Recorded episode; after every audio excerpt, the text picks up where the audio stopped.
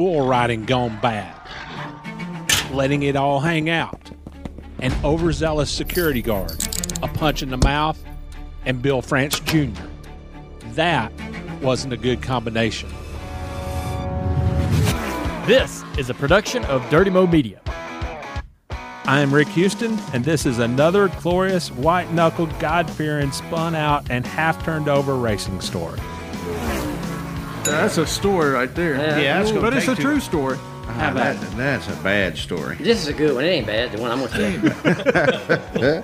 There's nothing quite like a session of some good old fashioned hardcore bench racing. For race fans, they might compare notes on their favorite drivers, or better yet, maybe even bicker a little bit about which one is better this one or that one. For those who have actually been involved in the sport, shared experiences of life on the road lead to stories that tend to flow freely as one memory leads to the next. Let's set the stage here and introduce the characters in this particular bull session. Why you always start with me? What's your house? Oh, okay. It's my house. Yeah. Tony Liberati. And, uh, oh, well, they call me Rambo. And I'm pretty sure there's a lot of people don't know my real name. Antonio Rosario.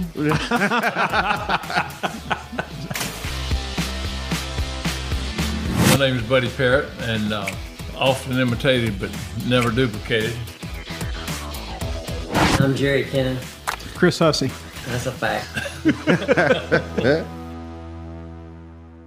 Buddy, Rambo, Jerry, and Chris all worked together at one time or another at Roush Racing. And in Jerry and Chris's case, all the way back in the early days of the Busch series at Thomas Brothers Racing.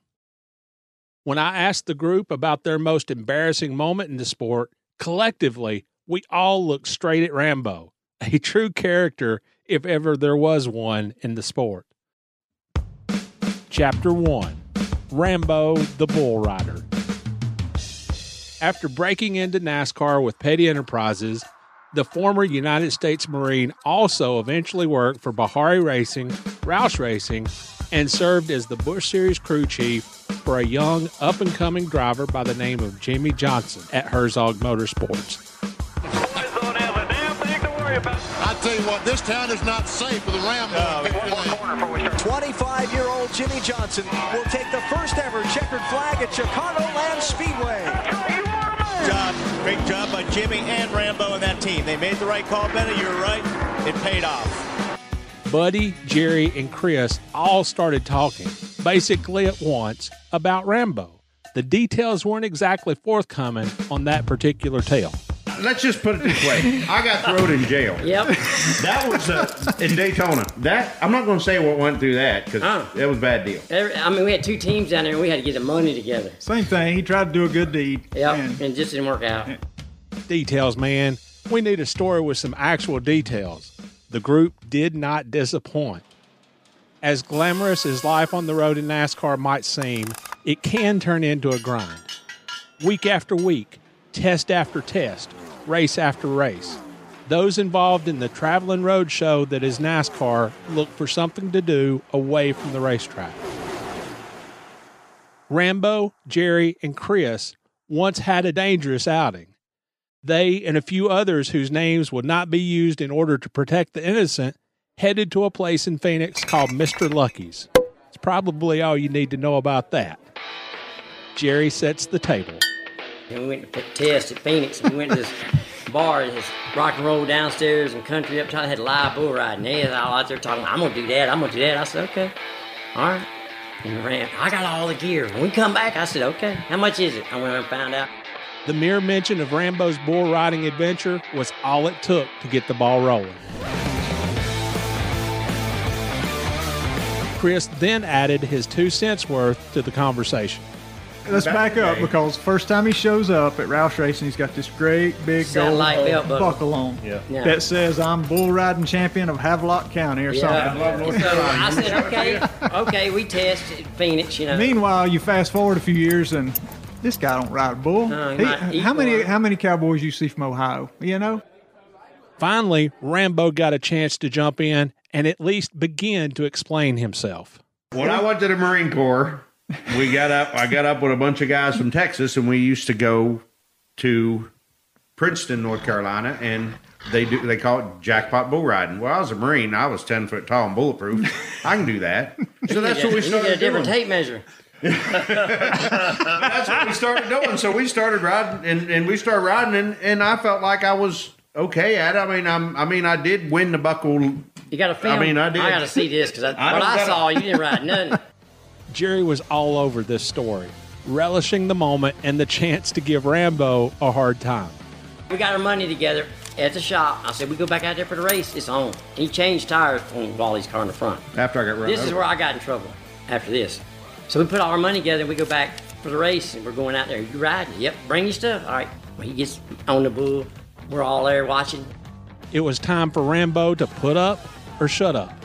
Chris, to his everlasting credit, had a rational thought.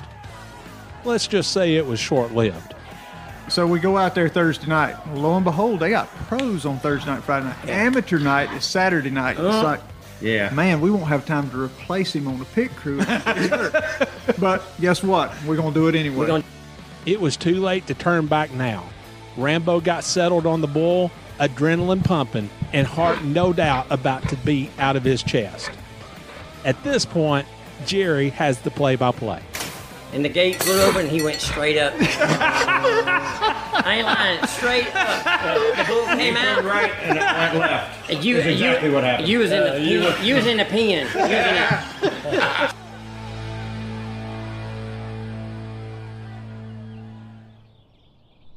The following day, team owner Jack Roush was not pleased with the escapades of his employees. the next day, at time to go to the racetrack, Jack come to me and goes, "What happened to him?" I was like, "I don't know." well, he couldn't. You were so stiff, he couldn't even hardly move to change tires. Photographic evidence does exist of the episode, and Rambo chooses to use that photo as proof of his skills on the back of a 1,200 pound bucking bull.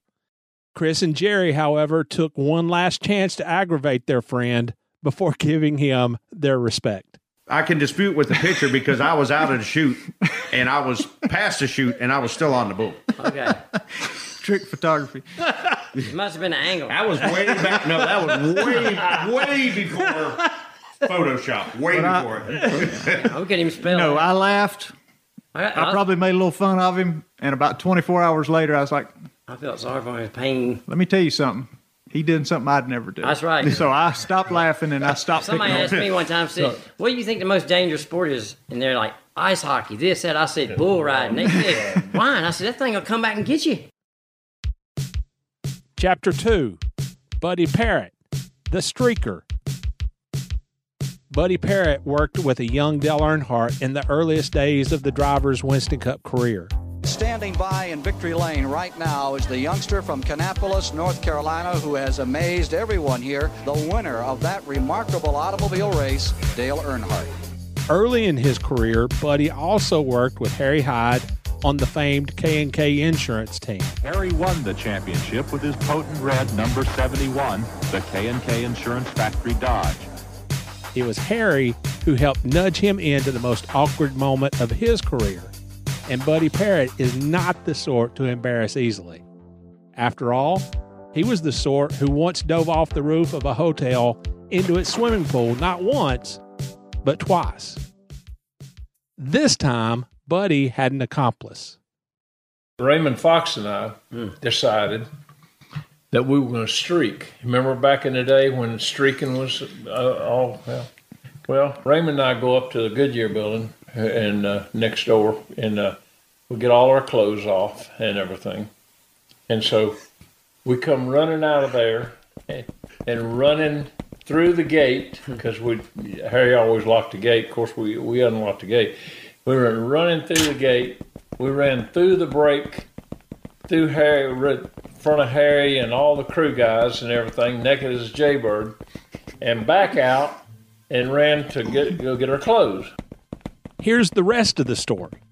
Hyde was a fixture at the Apollo restaurant just across the road from the K&K shop, and he'd ever so helpfully let everybody in the place know that a show was about to be unveiled. Literally. When we looked across the street, all the girls and everybody that was in the restaurant, Harry had called and told them to come out that we were going to there was going to be some oh, streakers. God. So that was my that was I never did that again.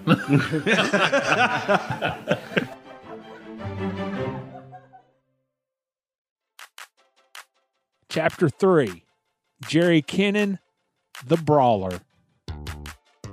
Jerry joined Sam Ard's Thomas Brothers Country Ham team midway through the 1982 season and served as not only the team's crew chief, but also as its truck driver when need be. The team won the championship in what is now the NASCAR Xfinity Series in 1983, and the following February, Jerry was pulling Ard's hauler into the garage or he was trying to, when a security guard intervened. I was coming around by the old scoreboard with that truck, and a security guard, so he hops up on the running board and said, You can't go through that gate. And grabbed me. First, he run in front of the truck, and it's vacuum assisted brakes, and you know, when you mash the brake, it rolls about a foot. Well, I bumped him. Just, I mean, I didn't him down, just barely touched him. For some reason, the security guard took exception to getting nudged by the truck, with Jerry behind the wheel. Imagine that. Fired up, the security guard tried to confront Jerry. It didn't work, at least not the way he might have hoped. He run around, jumped up on the running board, called me a name that he swears he didn't, but he did. Which I learned. This is when I learned about NASCAR a lot. So when he said that, I hit him between the eyes with my fist, With your fist. and knocked him out on the ground. It was at that point when things really did get spun out and half turned over. If Jerry had administered what he considered to be a little frontier justice, the law was about to have its say. And at Daytona International Speedway, NASCAR is the law. When I got around to where I was going to park, the army was over there. well, they chained, they handcuffed me to the chain link fence between the Busch garage and the Cup garage. You know, you just come through your inspection. I was right there on that gate, hung up. I mean, hung up, and they flipped the cover up on it. and said that car ain't running. Da da da da. NASCAR officials Buster Auton and Bobby Scruggs freed Jerry from his predicament, but he soon discovered that they hadn't exactly done him any favors. Not by a long shot. They put Jerry in the back of Scruggs' car and left the track. First, they got the car washed. Then, they went by and picked up some dry cleaning. And then, then they headed to an office building just across the street from the racetrack. It was NASCAR's office building, and they headed straight for Bill France Jr.'s office. And then we pull around front and go in the office out front. I'm like, ooh. Bill Frank, I went there and sat down. And that guy hit was in there, rag on his head. and he's like, uh, he's sitting there and I'm sitting there and Mr. France comes in there and he, he, he goes, I don't care what he said. He goes, I said, he jumped and grabbed me and called me. And that guy said, no, I didn't. And I said, yeah, you did. And he goes, no, he didn't. I said, yes, he did, Mr. Frank. He goes, no, he didn't. I said, okay, no, he didn't. You're right. Even though Jerry was fined, his story does have a happy ending. Believe it or not, I made a friend that guy until he passed away, and his son was worked there too. You couldn't meet finer people after that, Yeah. you know. And he finally admitted it later. He goes, "Man, I did the wrong thing." I said, "Yeah, I know." I said, "Didn't cost you nothing but a black eye, you know." But and it, it was, but I knew then that was like, I was, if I was right, I was still wrong. But that was kind of embarrassing, winning championship, and everybody worked in the garage. And I'm over there chain linked to the, handcuffed to the darn fence. After getting the lowdown on Rambo, Buddy, and Jerry, Jerry asked me about my most embarrassing moment. Let's just say that it had to do with a 10K race and a pair of compression shorts that refused to stay in place. And let's leave it at that. I'll be back soon with another glorious white knuckle, God fearing, spun out, and half turned over racing story. Go listen and follow the glorious white knuckle, God fearing, spun out, and half turned over racing stories podcast now. Available on dirtymomedia.com and all major podcast platforms. Glorious Racing Stories is a production of Dirty Mo Media, hosted by me, Rick Houston. This show is produced by Andrew Curland Executive producers Mike Davis and Jason Schultz. Artwork is by Sean Sin. Special thanks to Leah Vaughn. Broadcast audio is credited to MRN, NBC, and CBS. This is a production of Dirty Mo Media. Check out Dirty Mo Media. YouTube, Twitter, Facebook, and Instagram. Dirty Mo. Dirty Mo. Dirty Mo.